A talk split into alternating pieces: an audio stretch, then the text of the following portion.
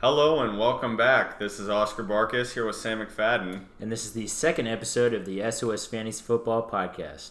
Today we- we'll be walking through the newest news in the industry as well as a sleeper and a bus pick that we've chosen. And then we'll end off the show with our top 12 running backs for this year.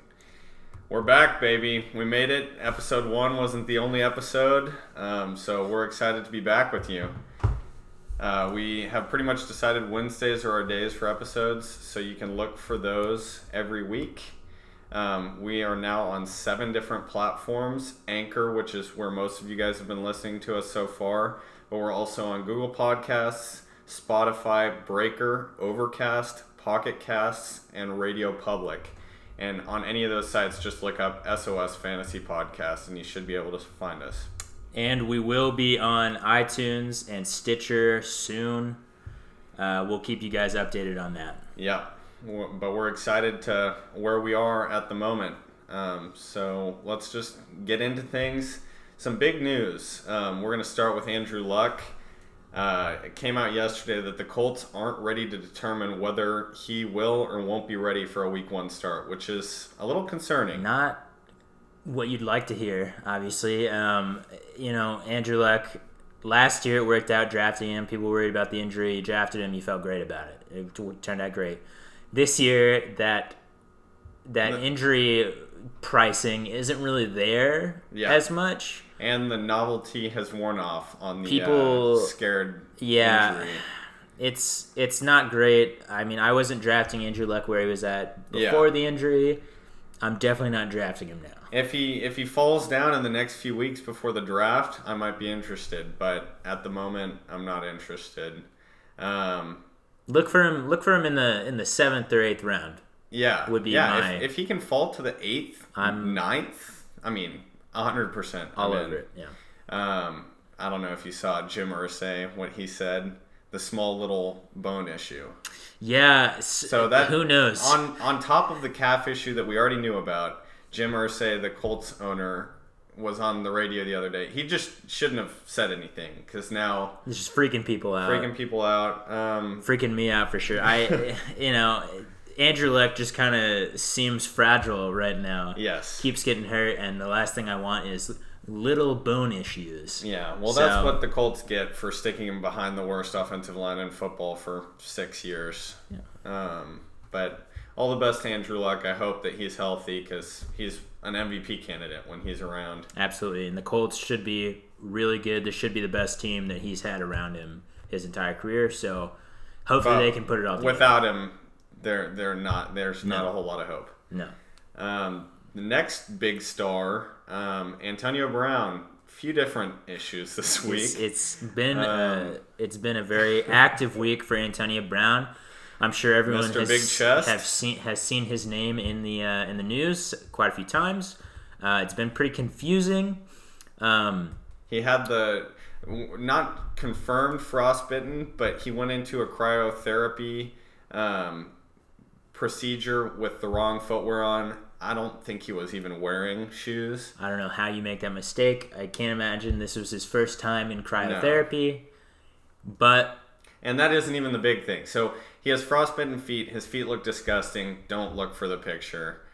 The bigger issue is that he threatened to retire two days ago.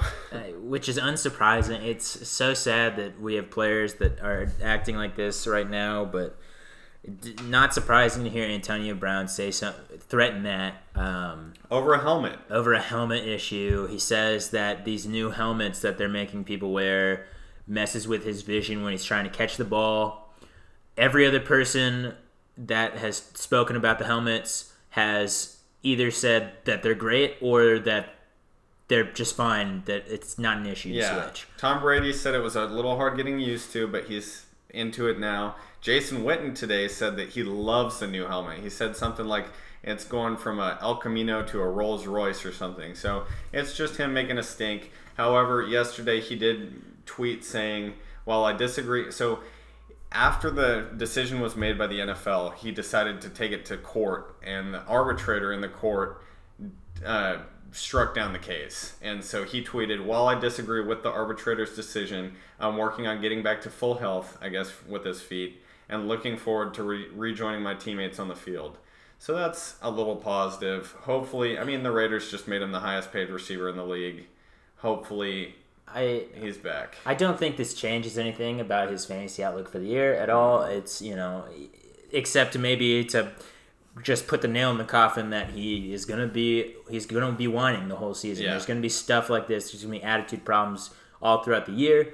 So if you don't want to deal with that, there are other wide receivers there that you can take. So However, I will say if he starts moving down, sliding down the mock or the draft boards, I will absolutely take him late in the second, early third. oh, if he, if he hits the third round, it's that'd be ridiculous. well, ridiculous. he's he's, already still in the mid second. yeah he's still Antonio Brown at Yeah. the end of the day. He's Yeah. really really good. So Yep. Um, a few smaller notes. Well, actually, this determines the Miami Dolphins starting running back. Kenyan Drake was seen at uh, practice in a walking boot yesterday.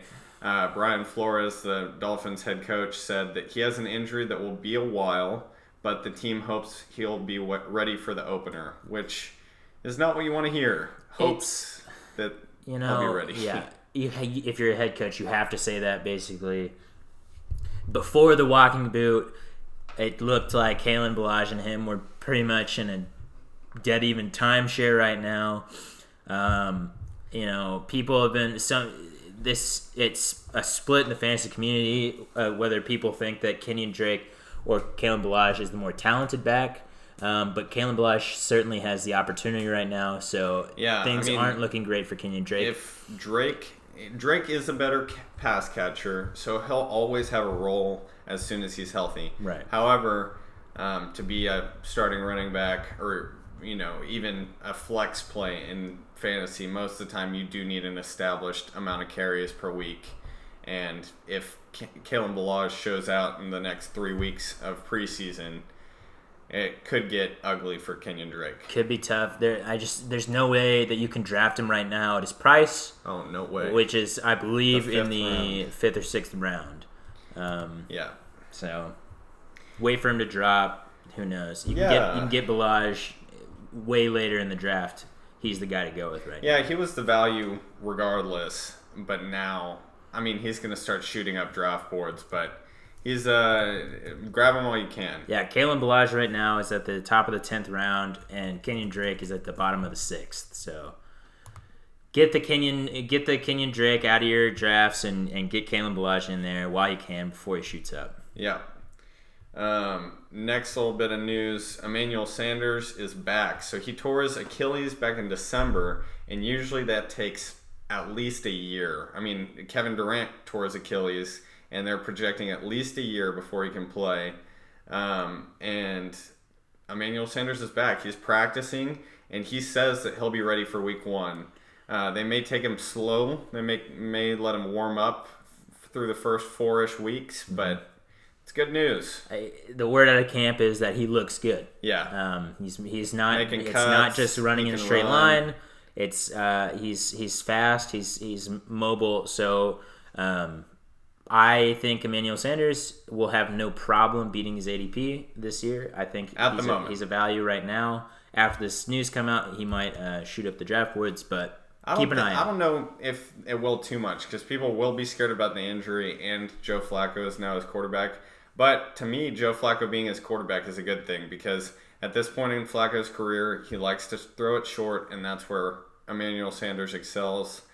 Um, this is bad news for DaeSean Hamilton, uh, who was looking like a pretty good play, but you know he's a slot receiver also. He's he's had some injury problems this uh, recently too. So DaeSean, it, it's not looking great for him. You could take a late round flyer on him.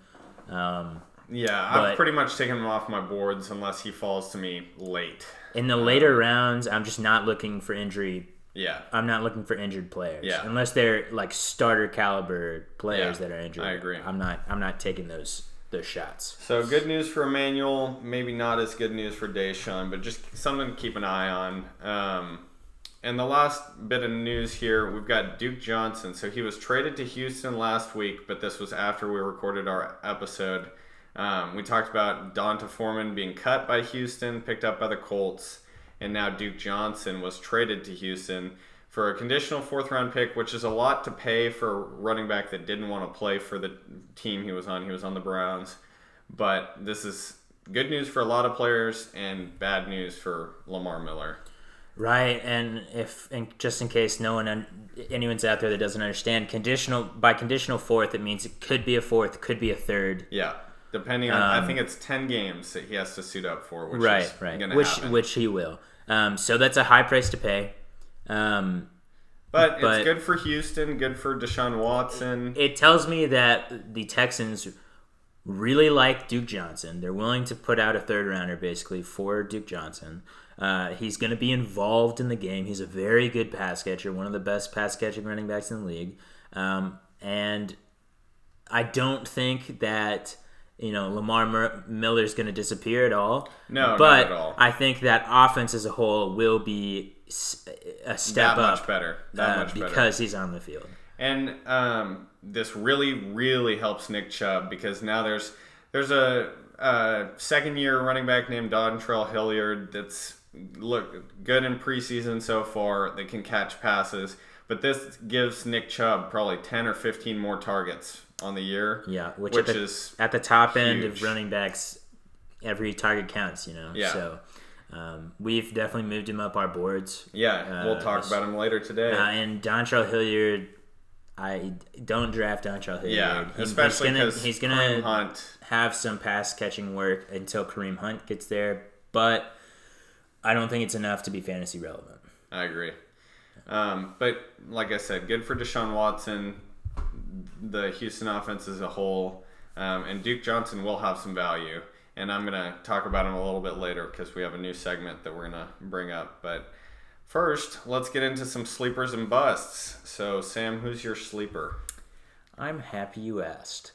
My sleeper uh, for the year is none other than Albert Wilson. And if you know Sam, this does not come as a shock at all because he has been grabbing him. I love Albert Wilson. I've gotten him in every single draft, and that's because currently he's undrafted. He's not being Yes. drafted in, in, in leagues. And I think that's insane. Part of it is because he was injured. He has an injury. He's still working back from it. Not back yet. But so far, word is good that he's going to make a comeback. If not week one, then we- on week two. So if you don't want to draft him, that, that's fine. But pick him up off those waivers when he's coming into the game 'Cause- Immediately, because he he is a very talented wide value. receiver. People don't understand. So he's averaged 13 yards per reception on his career, which is not bad. That's pretty middle of the road. Yeah. But once he moved to Miami this past year, it hopped up to 15, 15 per reception, which is great. He's gotten better every single year a- as far as catch percentage goes. His career average is 64.4, but that jumped up to almost 75% in Miami, which is awesome. He actually uh, was tied for 10th in the league in catch percentage with Zach Ertz last year. tight end. That's So- crazy. Which Zach Ertz caught almost he his he couldn't he could not catch the ball last Yeah. year.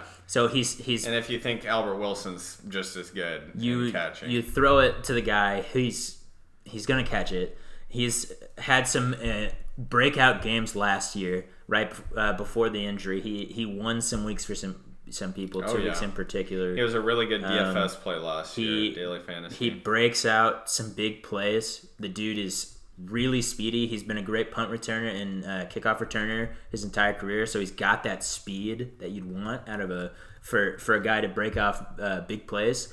Now you can't you can't count on those big plays really as much as you can uh, other stats, but the Dolphins' offense might be a little stagnant, and that might be a way. That might be a reason you're not looking at Albert Wilson. But those plays will come. oh yeah, and those we talked about it last week. Ryan Fitzpatrick is now their quarterback, at least for a portion of the year. You got Fitzmagic throwing you the ball, anything can and happen. and he loves to chunk it down the field, which is perfect for Albert Wilson. Um, I know that uh, what's their offensive coordinator's name? He was the wide receiver coach with the Patriots. Oh, jeez. Um, their new Dolphins' new offensive coordinator that came down with Brian Flores. Obviously, the Patriots love slot receivers, and he said that he thinks Albert Wilson can play out of the slot, which is just that much more valuable. Um, Absolutely. If, if he's got a starting spot on the team, it's great value. And he he will be a starter for the Dolphins. I don't believe in DeVante Parker. personally, I don't think he. I, I think he's got some talent, but he doesn't want it enough. Albert Yeah. Wilson works his ass off. He's there every day. He's coming back from injury. They'll see it. They'll want him out on the field. Yeah, and uh, so going back to his speed, I just looked it up. He runs a 4.4340, which is blazing fast. So Um, fast. And if you, some of you might be asking, who who is this Albert Wilson guy?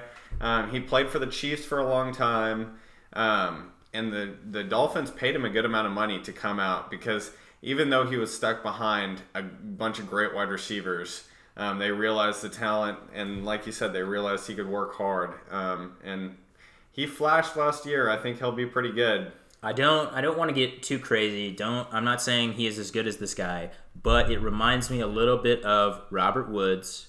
He's not as good as Robert Woods. Don't take don't get me wrong. Robert Woods is phenomenal. But when Robert Woods was on the Bills for several years, he didn't get the targets. He wasn't getting involved as much. But you you would watch him play, and you'd say That that, guy good." is really that Yeah. guy is just a good receiver. Yep. He just needs the he needs the targets. He needs the chance. He goes to the Rams. He's gets the chance. Boom.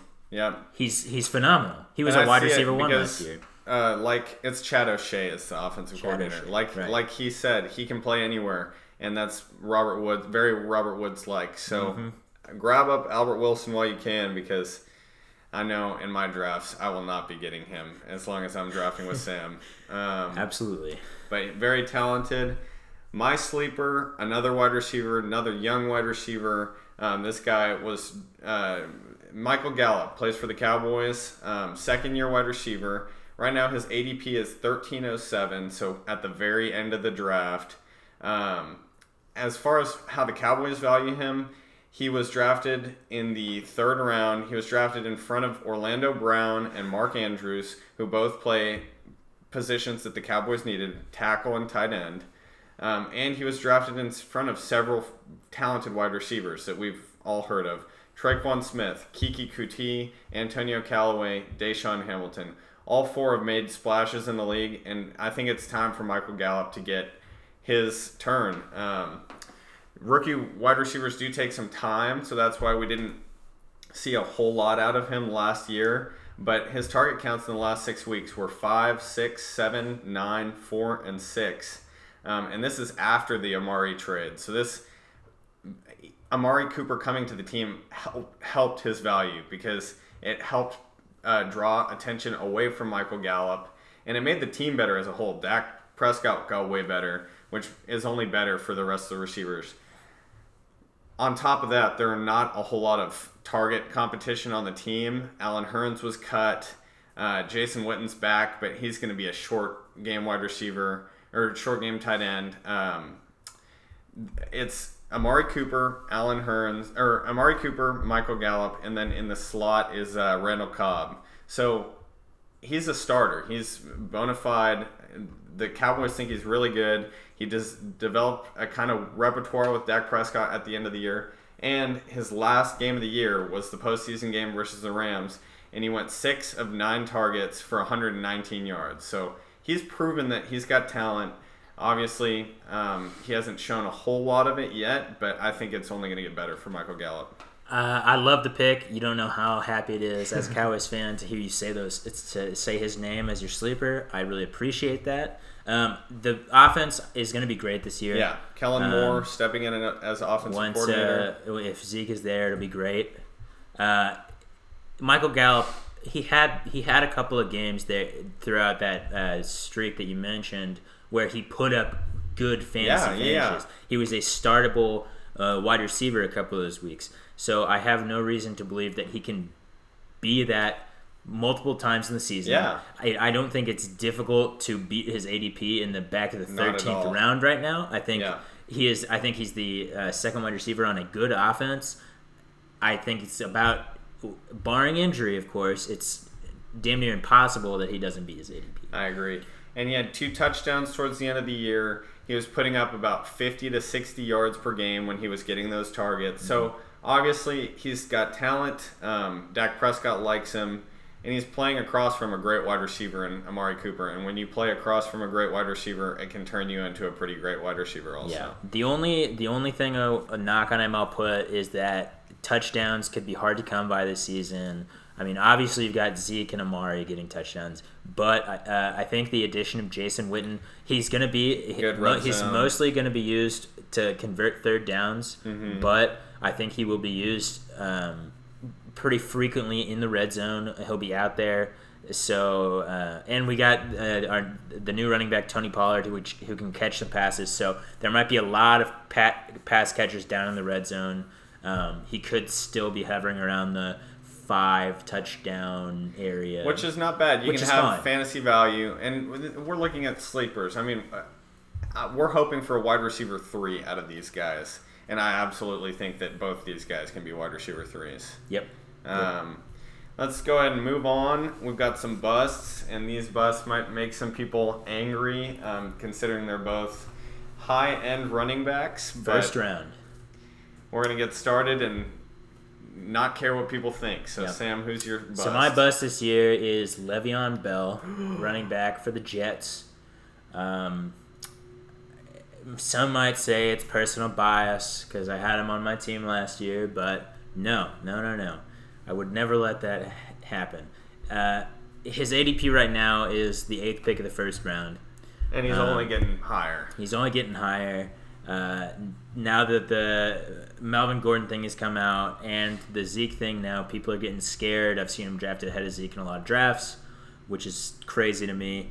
Um, so why why would he take a step back? Well, first of all, he's been off the field for 600 days just about. Yeah. By the time they start, it'll be over 600 days between game between the last time he was on the field for one. So he's going to take a second to reacclimate. Sure, he's been practicing, but when you haven't played a game, it's a different It's speed. It's a different, different. animal altogether. You have to get back into that.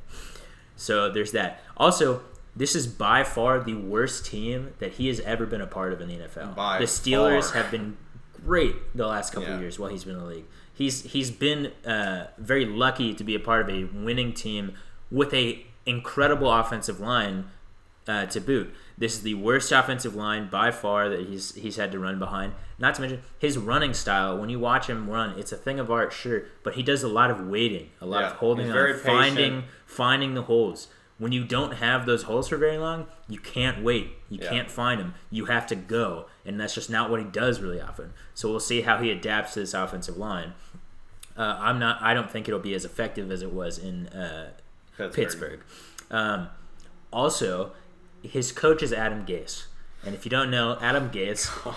I personally don't like him. I think he does a, a poor job of giving opportunities to the most talented players on the team.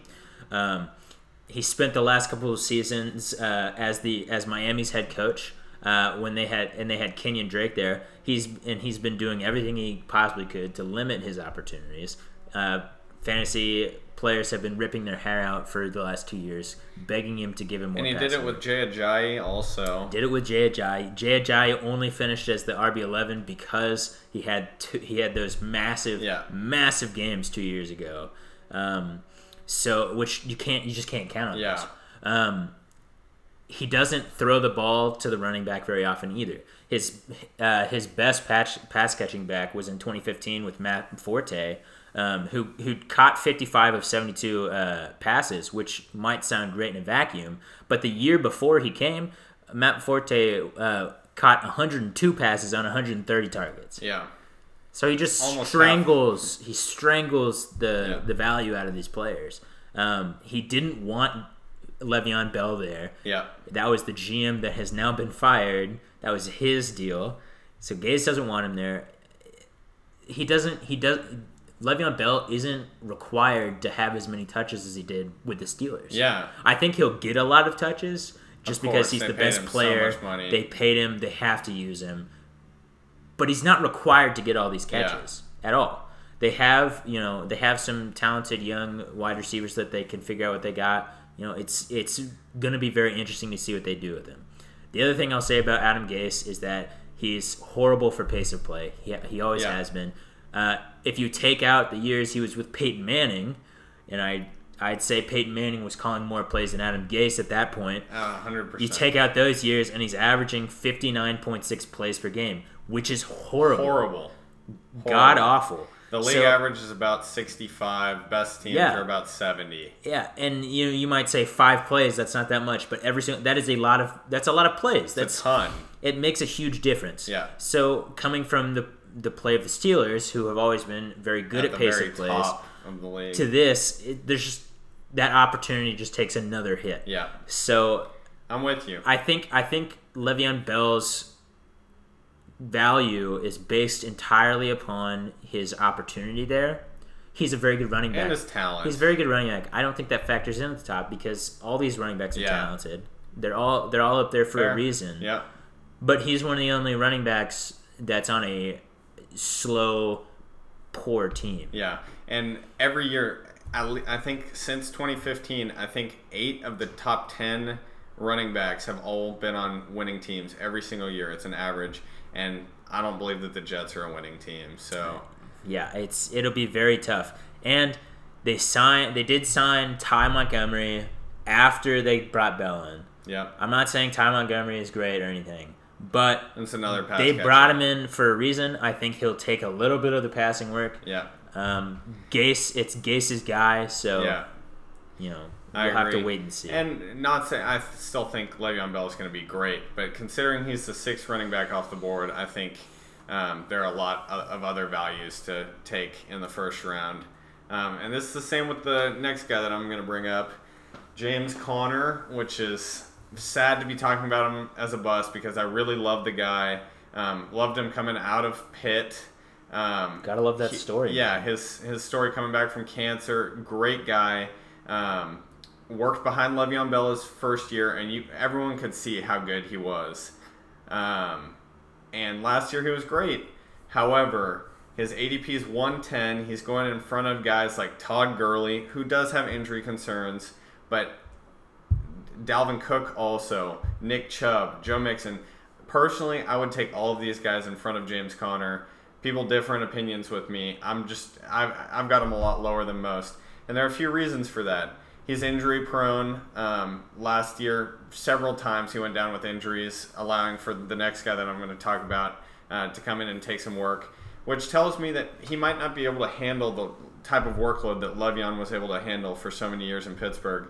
And uh, Mike Tomlin wants one of those guys. He wants someone that can take the 20 rushes and eight catches per game um, workload, and James Conner might not be able to do that.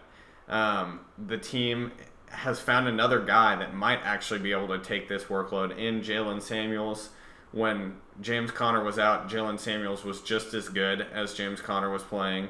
Um, they also drafted Benny Snell in the fourth round um, out of Kentucky, and Benny Snell's a bruiser, which means he'll be in in the red zone, maybe take some touchdowns away from James Conner. Considering he had 12 touchdowns last year, that's gonna be that's gonna affect him a little bit. Um, and most importantly to me, the team lost Antonio Brown, and when you lose the genera- generational talent that is Antonio Brown, the offense is gonna take a step back. I understand there's Juju Smith-Schuster now, and he's great, um, but defenses are not going to have to worry about two great wide receivers, so they are going to be able to stack the box a little bit more and make things more difficult for James Conner. I actually disagree with you on this one. I think James Conner is going to be a good, uh, will be a good first round pick for people. I think that people are overreacting about Antonio Brown is a great player and it's definitely a huge loss. But the Steelers, I do believe they're still going to be good this year. I personally think they're going to win that division or at least be second. They're not going to be. They're not going to lose to the Ravens and the Browns. Though they may lose to one of them, but they'll still be a good team. This I think they'll still have a winning record. Um, and when they're winning, and you you have an offense like that, they'll have a good offense. I think I think that James Conner will have a lot of opportunity and a really good offense. I don't think Jaylen Samuels can handle 20 carries and a bunch of receptions every game. That was a very.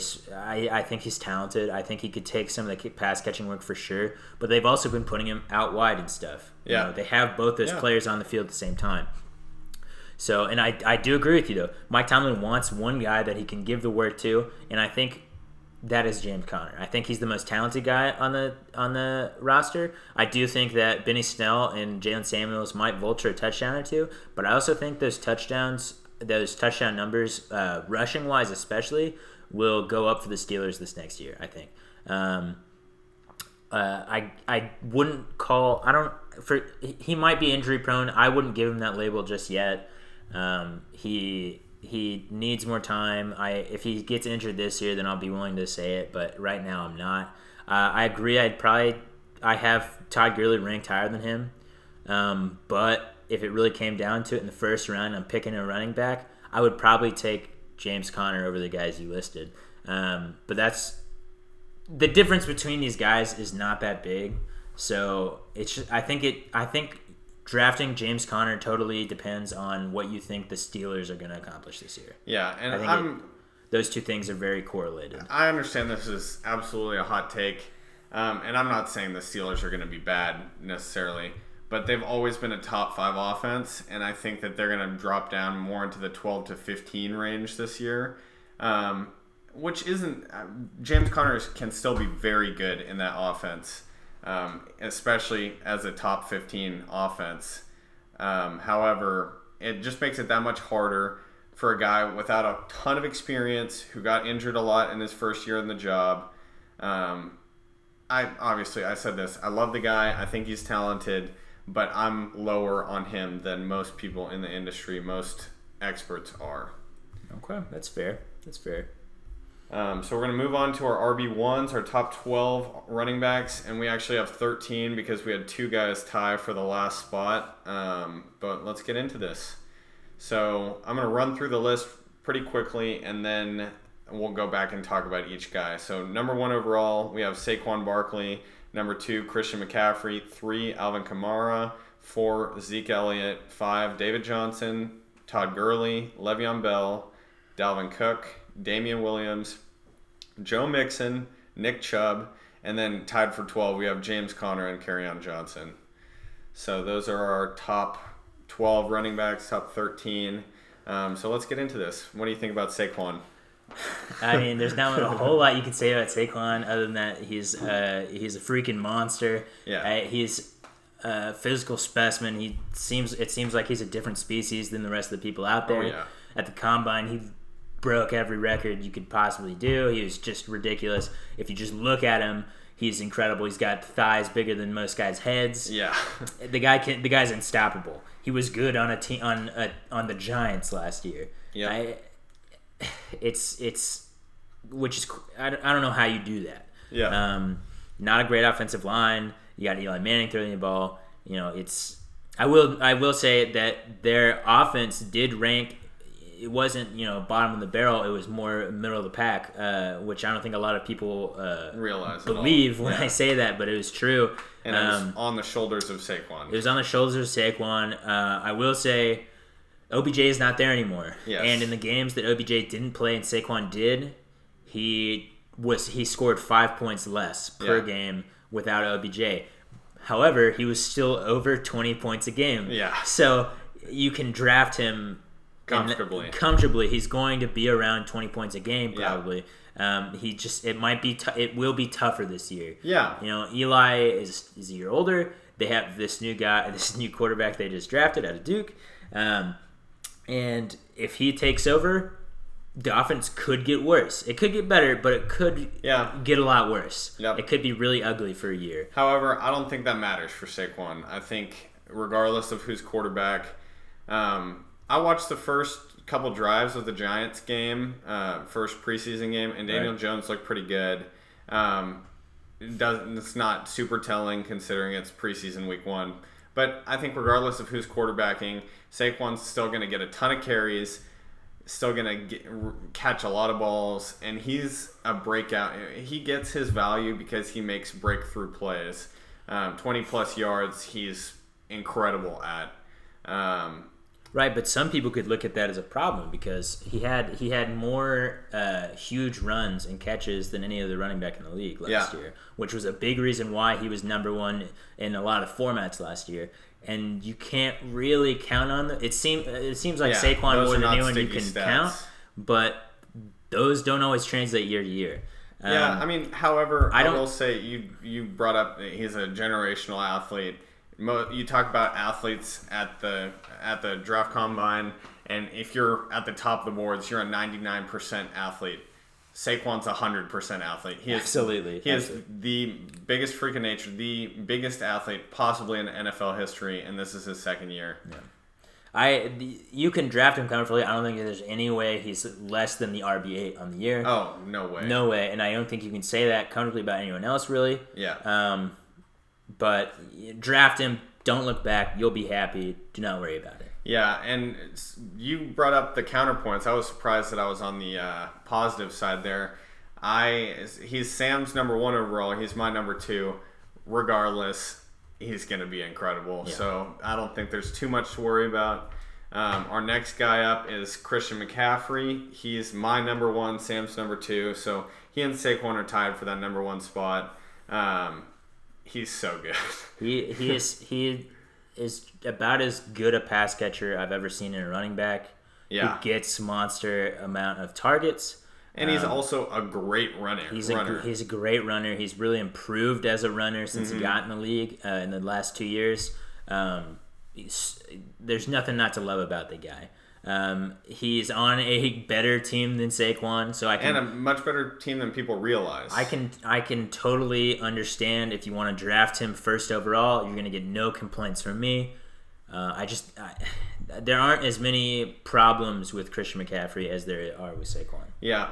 Um, and Cam Newton's going to be fully healthy, or should be fully healthy again, which could change some things because the reason that Christian McCaffrey caught so many balls last year is Cam Newton really couldn't throw the ball very far down the field. However, he's still going to hover about, that 100 target range, which is incredible for any running back. Yeah, I think uh, I think he might lose some work to Curtis Samuel DJ Moore coming out Yeah. more as uh, they get Greg Olsen And back. Greg Olsen's healthy. Um, but I think it'll benefit him a ton. I think it'll be about even because the offense will be way, Way better. better. He'll have more, More scoring out, more- opportunities. Yeah, absolutely. I think he'll be used a ton.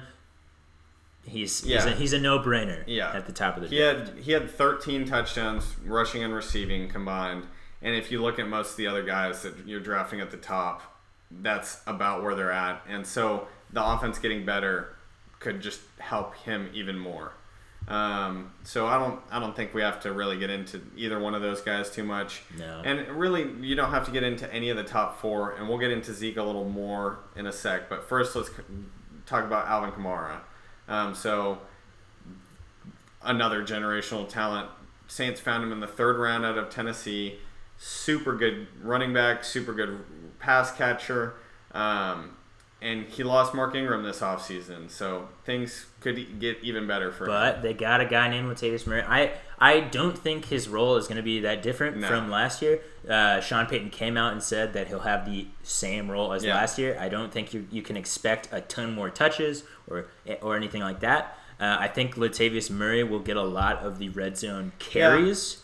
Um, I, I I still think Alvin Kamara will be around the 10 15 total touchdown Oh, area. yeah. Um, so I don't think you have to worry about touchdowns so much. But it, I don't think you should be expecting. I don't think you should draft Kamara expecting him to have a huge bump in in carries. Yeah. Yeah, because most of the big guys are around the 260, 250 Mm-hmm. Yep. uh, rushing um, mark. And, you know, big guys like Zeke are pushing 300. Um, he'll be closer Kamara to two be about 200. Yeah. Um, and but that's not too different totally fine. year. He's hyper efficient. He Yeah. catches. He get. He's great at catching the ball. He'll be super involved in one of the best offenses in the league. So Yeah, There's no and really problem. Drew Brees is getting a little older. We saw his arm talent drop a little bit last season, and that's probably better news for Alvin Kamara because him being out in the short passing game is probably even better value now. He is. He's the running back one and the wide receiver two on the Saints offense. That's a very valuable role. Very valuable. So, That's so almost an understatement that it's very valuable. Um, our next guy, Zeke, he would be my number one. Um, we both got him at four, I believe. Um, he would be my number one. He's so talented. However, he's got some issues going on. Um, he was he was still my number one last week, but We're just getting too get. close. It's making me nervous. These top four guys are so good. Why take the risk of missing a couple games with Zeke when you could get one of these guys that's going to be there every day, every game and be great? I do think when Zeke does play, I think he'll be the most valuable running back Oh, for in sure. fantasy. Um, towards the end of the year, especially once they got Amari Cooper, they He started throwing him the ball Yeah. way more, which I love. He was on pace at the end of the at the end of the year with Christian McCaffrey in targets, which is Ridiculous. Nuts. If he gets, he I don't think he'll get those kind of targets all season. But, but- if he were to, he'd be far and away the number one. Yeah. Um, yeah, he had 95 targets last year, which was way more. I think the year before he was about 30. He's never Um, had more so- than 37 targets in the Yeah. year before last year. So he, you know, last year showing that he could, he, uh, he was efficient as a pass catcher, just improves his value that much more. Absolutely, and not to mention touchdowns were a problem for Zeke. Yeah. I don't. I, people don't really. People think Zeke, oh, he's a monster. He gets his touchdowns. He only had nine total touchdowns last year. Yeah, and six That- on the ground. I believe. I believe the two years prior, if you averaged it out, he was something. He was averaging a touchdown something like every 30 touches, every 35 and it was touches, 50, and it bumped up to every 50 touches this past year. which is ridiculous. So if Not you if you take that back down, he's good. I, I think he'll be somewhere. If he plays 16 games, I think he'll be somewhere closer to the 15 to 20 range of touchdowns. Yeah. And if that's the case, he will be the number one running back. yeah, but he's got to get out there first. He's got Um, he's got to get out there. We talked about this last week. Jerry Jones had said that, or Jerry Jones hadn't said. Zeke's um, camp had come out and said that he won't play in this year if he doesn't get a new contract, and we made the take that Jerry Jones will pay him. However, there have been some conflicting arguments this week. Jerry Jones has said a lot of great things about Tony Pollard. Um, I'm not that worried still. I, I bumped him down to Yeah. fourth out of the big four, but They've been talking about Tony Pollard, but he didn't look that great in the preseason. He looked all right. Um, I don't I don't think that anyone thinks that Tony Pollard can handle even the majority of that workload. it kind of just sounds like they're talking, trying to get Zeke to budge. Zeke won't budge. He's he. They have to pay the guy. They should pay the guy. And the If Cowboys they, are so if they want to be a contender this year or even a playoff team, they need Zeke. But gotta pay the guy. I will say, so we moved him down to four, and if you're drafting him, I'd still be confident taking him number one.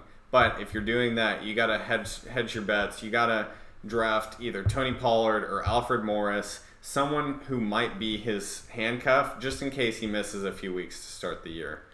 Um, I think that's Yeah, yeah. I don't. I don't think I would touch him at one. I would. I would touch him at four, but uh, like we said, these three guys ahead of him, there's. They're going to be there, and they're going to Yeah, be phenomenal. they're gonna be There's so just no good. reason to take that. Yeah, that yeah, there's problems right now. you're right. But still, I any of these other guys that we're about to talk to, I would take Zeke before. I would. Um, I would too. So let's get into the rest of those guys. Next is David Johnson, who last year um, people took at the number one overall spot and were very disappointed. Seeing as how he finished number 10, um, he still finished as a running back one, which is all you can ask for pretty much. Um, and he was he was pretty bad last year, and it's all due to Mike McCoy. Yeah, they didn't use him well at all. They were a super slow team. Didn't didn't were dead lat, dead last in pace of play last year. Yeah. Not a lot of plays to go around. And when they did use David Johnson, they would run him straight up the middle into a Which is box. not what he's good at. he only had fifty, uh, around fifty targets, uh, or around fifty catches. Sorry, uh, last year, which is way too low for a guy like in David 2016, Johnson. when he was the running back one, he had about 100 catches, so double. Um, he averaged 3.6 yards per carry. Before that, he was averaging close to five. Um, and Cliff Kingsbury is now his coach, and Kyler Murray is now his quarterback. I think that the Cardinals are going to be a lot better this year. Maybe not a playoff team, but way better in terms of pace of play and points scored, which is all good things for David Johnson. David Johnson is one of the top running back talents in the league. Um, he just needs the opportunity that I believe is going to come with his new coach and new quarterback. Right. He'll be he'll be targeted a lot more. Cliff Kingsbury loves to target the running backs. He's got one of the best ones for it uh, in the league now, uh, and that's the biggest part of it. I I think I think he'll be great. Uh, I'm not so sure that the Cardinals will be great. They'll be so they'll certainly be better, and they'll be good enough for David Johnson to be a top uh, a top five running. Yeah, um, and he, uh, he uh, back in 2016, going back to the pass catching, and back in 2016, he was graded out as the number one pass catcher in the league, regardless of position. He is a phenomenal pass catcher, and seeing as how Cliff Kingsbury wants to run that air raid offense, I think David Johnson's gonna have a lot of value this year. Um, our next guy should have a lot of value if he can stay healthy. And I mean, everyone's crossing their fingers. And this guy is Todd Gurley. Um, he's so good.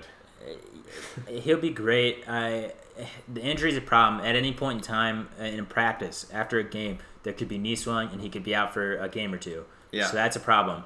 However, I think he'll be utilized well. Uh, Sean McVay's great. He's about the best coach they could have for this situation. I think he'll still get a lot of touchdowns. I think they'll use him when he's at his best. Uh, I think you you might see uh, some Malcolm Brown, some Darrell Henderson uh, put in there, but um, I think he's still worthy of a of a late first, early second round pick. I have no problem drafting him there. Uh, it's a little scary. Uh, It I'm- is. I I'm, I'll, I'll probably end up drafting some guys that I think are worse before him.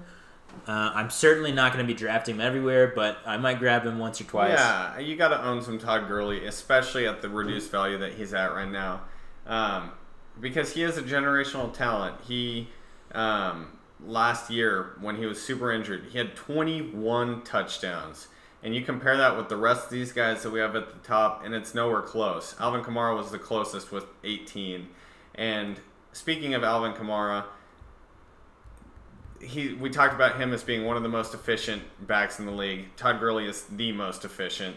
And so if they're going to reduce his workload, sure, it'll hedge some points off. That's why we don't have him towards the top, but he's still efficient enough to make him a great running back. Right. Um, yeah. He he. By the end of the year, he could be the number one running back. Period. And Yeah, if, if- you if- grab that at the back of the first or early second, Yeah. go for it. Yeah, it's um, same with Zeke. We don't want to put him up towards the top because there are the concerns. When you have set guys like Saquon, Christian McCaffrey, Alvin Kamara, that's why you drop guys with either contract issues like Zeke or injury issues like Todd Gurley. But if you get him and he's healthy, he he'll be the number one running back. Yeah.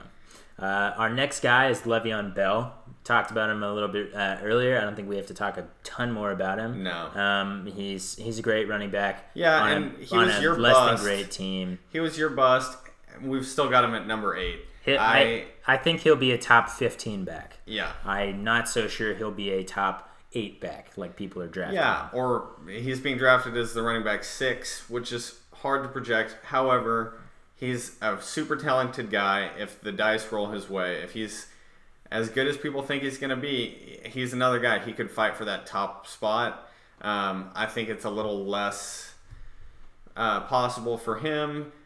Like I said earlier, there are only two guys out of those top 10 every year that are on a bad offense that still end up, or a bad uh, losing team that still end up in those top 10. And I would put Saquon Barkley and uh, David Johnson over Le'Veon Bell. But he'll still be there at the top. And if he follows it all, if he can be your running back two, he'll be great. Yeah. Um, our next guy, though, Dalvin Cook. Um, injury prone, another one of those guys, but when he's on the field, he's incredible. Yeah, I think part of the problem for some people is that his big best finish in the last two years is RB twenty seven. A lot of it has to do with missing games. Um, but at the end of last year, they got it. The Vikings got a new OC. They want to run the ball more. Um, Yeah, they brought in Gary Kubiak, who who runs was run ball. heavy in Houston and in Denver. Uh, Dalvin Cook is is very very talented. It's just can he stay on the field? Um, yeah, and he I- missed weeks three and then five through eight, so he only played 11 games last year. But he still managed to play well, and the reason that he only finished as RB 27 is because when he was on the field, he was still dealing with injuries, and so the Vikings kind of played him slower a little bit. Latavius Murray got a lot of work in that offense last year because they he just wasn't available. Yeah. So I do that the usage will go up. If he stays healthy, the sky's the limit. Yeah, yeah. He, I mean, I would feel if I knew that he was going to be healthy, I would put him at number five. Um, instead, I think you've got him at seven, and I've got him at eleven. He's a running back one for both of us. Right. We both think he's going to be good, um, and the team wants to run the ball more. And even if they don't, considering they have two of the highest paid wide receivers and one of the highest paid quarterbacks, if they decide to throw the ball a little bit more, he can catch. He's he's a great pass catcher. Um, in 11 games, he had 50 targets, 305 yards, two touchdowns. Excuse me, 49 targets. Still a great, great pass catcher. Um, we think he's going to be good. Yeah. All right. Uh, the next guy is Damien Williams. Uh, I'll, I'll say that there's there's not it's not a guarantee that he's great this year. Yeah. But he is the number one in, in Andy Reid offense. Patrick Mahomes offense. You got to take him. You if have he's to. if he's the unequivocal starter for the whole year, he'll have no problem being an RB one. Probably no problem being a top ten running back. Oh yeah. So he'll be a very valuable pick. Um, you can get him, I believe, in the middle of the second round or the uh, late second round. Yeah, and like Sam said, there's no guarantee that he's going to be super good um, because, first of all, his workload isn't locked in. He only played six games as a starter last year, two of which were in the postseason. He has been in the league for a while. I mean, he's 26. He played for the Dolphins for a long time. Not saying that the Dolphins are a great sample either, considering Adam Gase was his coach. Right. But he hasn't truly proven his talent. But this is a big thing in fantasy opportunity over talent. And Yeah. the opportunity as the lead back in the Chiefs offense is ridiculous. And I truly believe you could put just about an NFL running back. You could put any of them in that backfield, and they would succeed. yeah. I personally don't think Damien Williams is a very talented running back. I don't believe in that talent, but that doesn't, It doesn't matter. matter. It doesn't matter at all. Yeah. He'll be good in that in that offense. It was very worrisome the hamstring issues, come, but he's he's back. He's on the field. So you know, hopefully those don't act up again. Hamstrings are notoriously hard to get over, and they come back uh, uh, more often than a lot of un- other injuries. So you'll have to keep uh, looking out for that. But Yeah. he's going to be a I'm great play week in I'm- and week out. comfortable with him as if I'd go wide receiver, wide receiver. If he can be my running back one, I'm so comfortable with that. Yep. Uh, our next guy, Joe Mixon. So he's a, another guy that could potentially be on a bad offense, but he's so talented. I mean, the Bengals weren't a great team last year either, and he still put up running back one numbers. Yep. Um, I have him at nine. Sam has him at ten. the biggest issue for him is scoring opportunities. It's Yeah. these these top ten, top twelve guys. They need lots of touchdowns. He only had nine last year, just like Zeke. Uh, And if- I would put that- him back around that. I'd say he's Eh. going to score somewhere from 10 to 12. You can't really Yeah, project him for more. Which is unfortunate. If it's so unfortunate that AJ Green went down with the injury, the team could have been better. And who knows, the Bengals could be better than we think. I feel like with the Bengals more than anyone, they have a year every four years where they're, for some reason, uh, Andy a Dalton nine figures it out. win. Yeah, if- so Um, they could all and put it together. If yeah. that happens, he he'll be phenomenal. Yeah. he'll still be great. Um, Regardless. I see him being drafted a lot in the early, early second round, um, which is really tough Yeah. there's just a lot of good running backs like we've been going through that uh, that and some of these guys are going after him. Um, Yeah. But I, I really I might be a little nervous to make him my running back one. If he's my running back two, I feel great. Yeah. But you know, And who knows, like you said, who knows with the Bengals offense? They just got a new head coach in Zac Taylor, who comes from that Sean McVay tree. Um, and he's supposedly an offensive guru, um, worked well with quarterbacks in the past. And hopefully that can translate to making Andy Dalton better, making the team better, and thus making Joe Mixon, giving Joe Mixon more opportunities. they do, however, have three other talented backs on their team. Yeah. I think Gio, Gio Bernard will factor into the offense. I think he might be really annoying for Joe Mixon owners, so just be wary of that. Yeah. Um, we're going to move on to Nick Chubb. Um, super good running back. He didn't start until week seven last year and still put up almost a thousand yards, eight touchdowns, He did put up a thousand yards, and then he and lost. then he it. lost it. Um, Unfortunate. unfortunately, I, he we talked about him before. He's great. He's uh, they made he forced a Carlos Hyde trade, and I mean uh, showed his talent um, throughout. And I think he's only going to get better. We talked about how Duke Johnson's gone, so he's Yep. going to get more pass work. He'll be he'll be very good. He should have the vast majority of the work. Once Kareem Hunt gets back, he'll still have a, a big majority of the work. Some of that passing uh, Might go game away. will go away. The bit the the reason we were afraid of Nick Chubb, why I had him back at 16 before this news about Duke Johnson went away, was because I didn't know how much passing work he was going to get. And now he's pretty and much you need that in passing work to be a top 12 guy. Yeah. Now he's now he's going to be getting some. Yeah. So uh, full go on Nick Chubb. Yeah. Uh, our next two guys that we have at 12 and 13, uh, James Conner, we talked about him, I talked about him a lot earlier. We think he's going to be good. I've got him down at 14. Sam's got him at 9. Um, great running back on a good offense. I mean, he could end up very well as a running back, a high running back one. Um, he's someone that I'm a little more wary about, but we talked about him a lot earlier. Yeah, yeah. Uh, and our, our last guy is on Johnson. Um, he got a huge bump up when they got rid of Theo Riddick. Um, Theo Riddick has gotten is the has been the most targeted running back in the league the last Three uh, years. three years. So that's a ton of targets, and most of them are going to go to on Johnson. He's Yeah. a very talented running back, Super very talented, talented. pass catcher, uh, but only four touchdowns last year Yeah, it all comes back to to scoring opportunities. And the Yeah. Detroit Lions, not a great offense as who of knows? right now. As uh, Matthew Stafford as was hurt. Apparently, with a broken back, which I've heard is very is it, it hurts a lot. Uh, so hard to throw. with hard to it. throw with it. So, I, they could I be see better. them being a lot better. Um, still, the team signed C.J. Anderson in the offseason, who's a great bruising running back. Um, but I, I still see Kerryon. I put him up at number 10, I believe, 12. Uh, Sam's got him at 13. Um, and the great news is we didn't get a huge sample size from him last year, which means we don't even know what his potential is.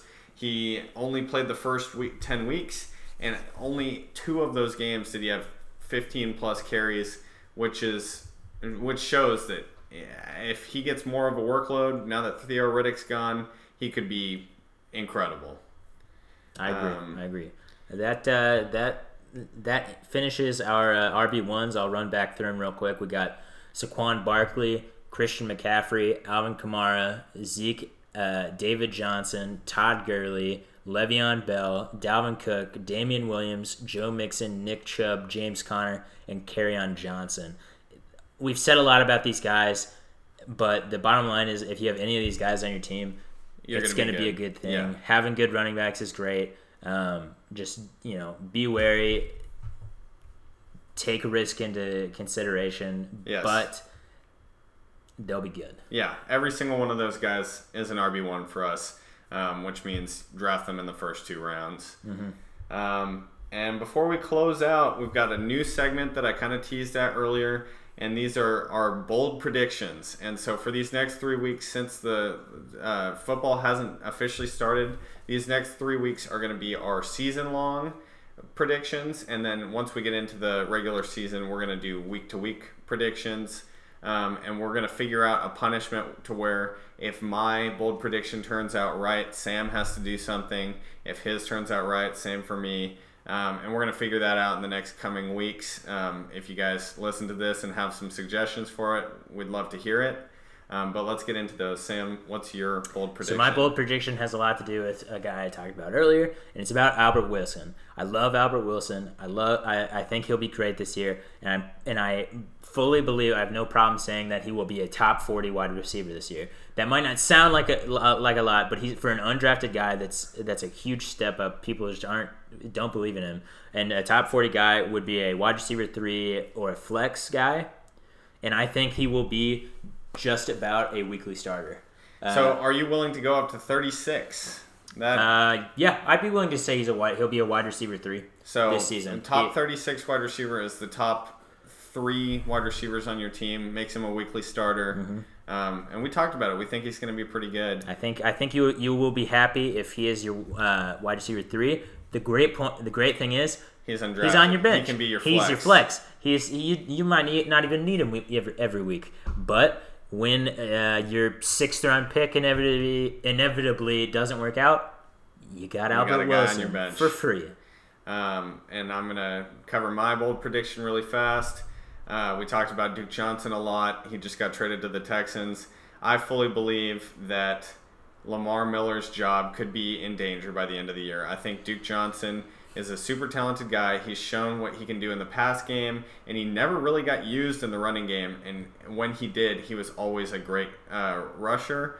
Um, I think he probably fits in with the Texans' offense a lot more.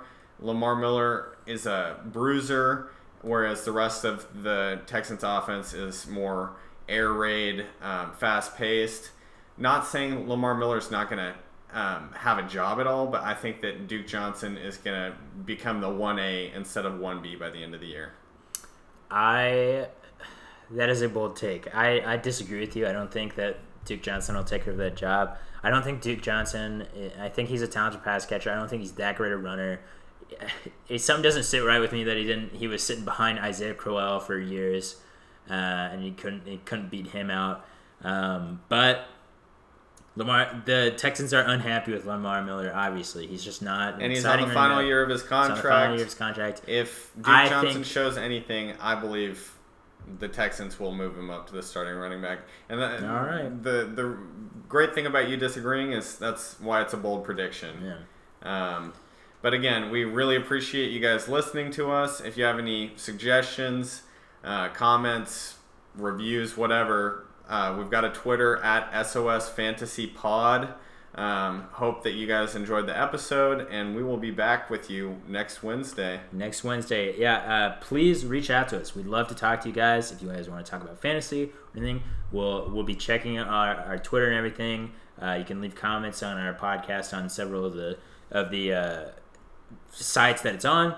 Um, and we want to talk to you guys. Uh, Yeah. We want to. We that's part of the reason we're doing this thing. We want to foster a audience, community that foster a community. that uh, that likes to talk about this stuff. So anything and everything, send it our way. We'll be happy to talk. Um, thank you so much for listening to us these last two episodes, uh, and hopefully uh, you guys keep listening. Yeah, and most importantly, if you got all the way to the end, send it to a friend that you think would enjoy this because we're trying to reach out, like Sam said, as many people as possible, and you can help us with that. So, thank you guys so much. We'll see you next week.